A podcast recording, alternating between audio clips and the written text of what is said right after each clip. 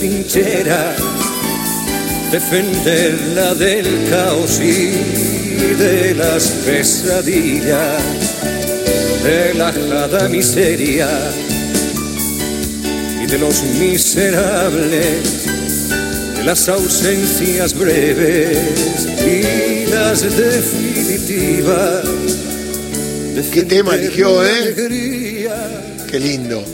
La columna de Gustavo Campana. Recurrimos por segunda vez en la mañana a la dupla Serrat Benedetti porque desde 2015 para acá vivimos teniendo con algunos compañeros discusiones sobre lo que implica votar en defensa propia, que obviamente a veces no, no alcanza en función de los sueños ideológicos, eh, donde uno lo que aspira es a votar desde otro lugar. Pero votar en defensa propia tiene un contenido, una matriz ideológica muy fuerte, muy fuerte.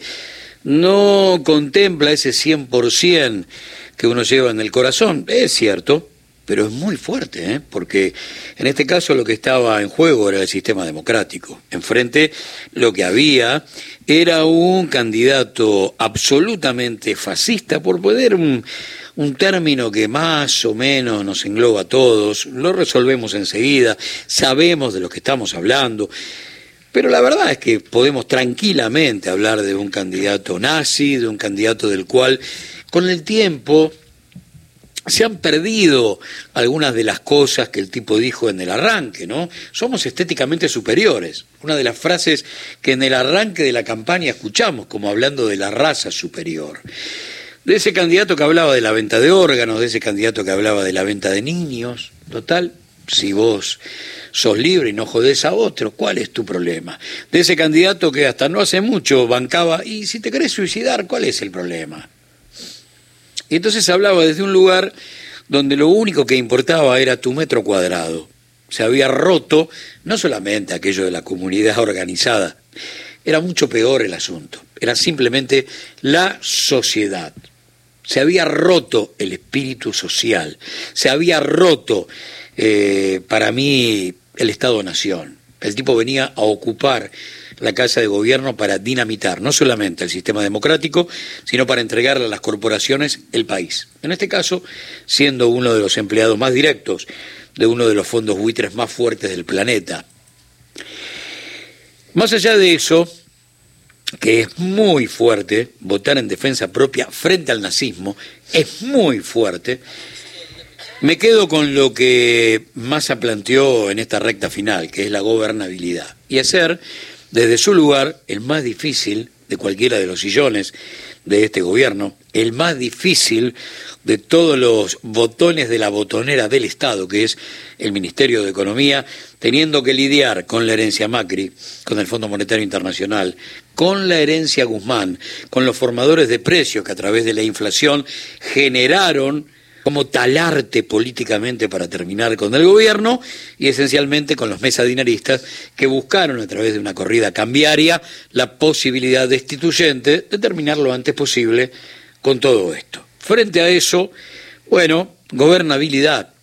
Gobernabilidad a través de terminar con el impuesto a las ganancias, gobernabilidad a través de terminar con, con el IVA en un porcentaje muy alto, gobernabilidad a través de meter guita en los bolsillos más necesitados, gobernabilidad a la hora de, y vamos al discurso de ayer, hablar de industria nacional, hablar de educación pública, hablar de derechos laborales, hablar de desarrollo ferroviario, hablar de comunión, mixtura, campo-industria, hablar de Malvinas, único candidato del día de ayer que habló de Malvinas, y hablar de visita de Francisco a la Argentina.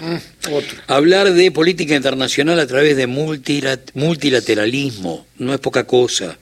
Hablar a través de su experiencia en el gobierno de terminar con el sueño loco, nostálgico, de que regresen las AFJP. Decir la grieta se murió es enfrentar a los que obviamente le meten carbón a la grieta todo el día, porque se va a enfrentar a uno de los grandes cultores de esa grieta en la segunda vuelta. Así que hay un, componente que tiene que ver con el voto que no pensó en el suicidio y que empezó en la, en la defensa propia, pero también en la gobernabilidad armada como se pudo sobre el final de estos cuatro años de gobierno. Pero hubo memoria, memoria sobre los 40 años de democracia, del momento en que había un sector de la República Argentina que soñaba con una fiesta de cumpleaños para el próximo 10 de diciembre y aquellos que ya estaban armando el velorio de la democracia argentina.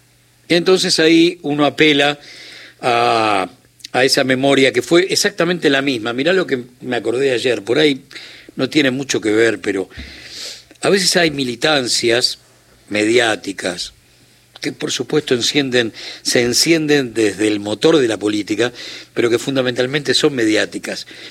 Y en pandemia, primero la anticuarentena y después la antivacuna, fue derrotada por más de 140 millones de dosis que ya se dieron en la República Argentina.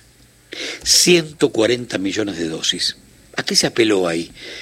Y a una memoria un poquito más larga, de Carrillo para acá, esa, esa locura por, por terminar con todas las epidemias que en la República Argentina eran crónicas, y después dos, tres y hasta cuatro generaciones de argentinos que tienen tanto que ver con las siete vacunas obligatorias para ir al colegio, ¿no? Y empezar a pensar, che, me da la sensación que es por ahí.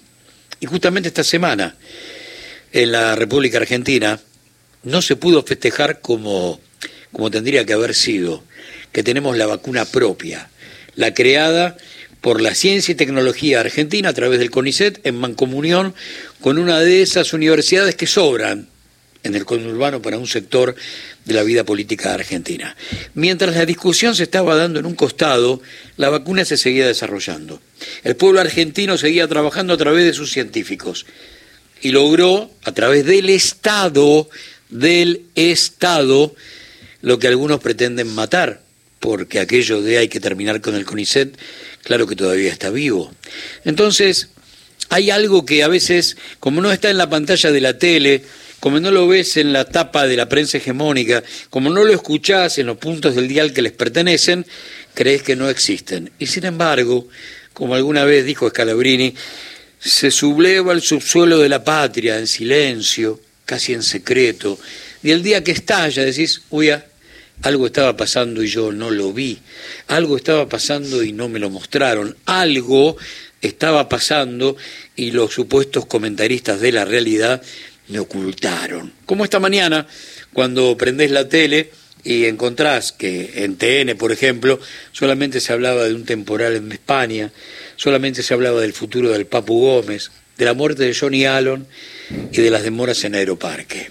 Bueno, de eso se trata empezar nosotros a ver cuáles son los temas que tenemos que discutir, a armar agenda política, mm. económica y social propia y desde allí arrancar, como vos quieras, ¿eh?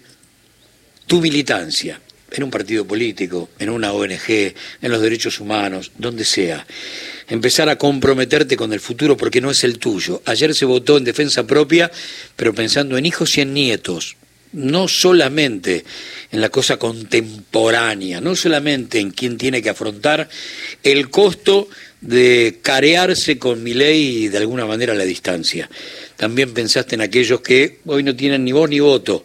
Pensaste en hijos, pensaste en nietos, pensaste en generaciones, pensaste en el Estado-nación, pensaste en la posibilidad de desde allí armar soberanía política, independencia económica y fundamentalmente algo que yo recuerdo fue el principal grito de mi ley la noche de las paso. Vengo a terminar con la justicia social.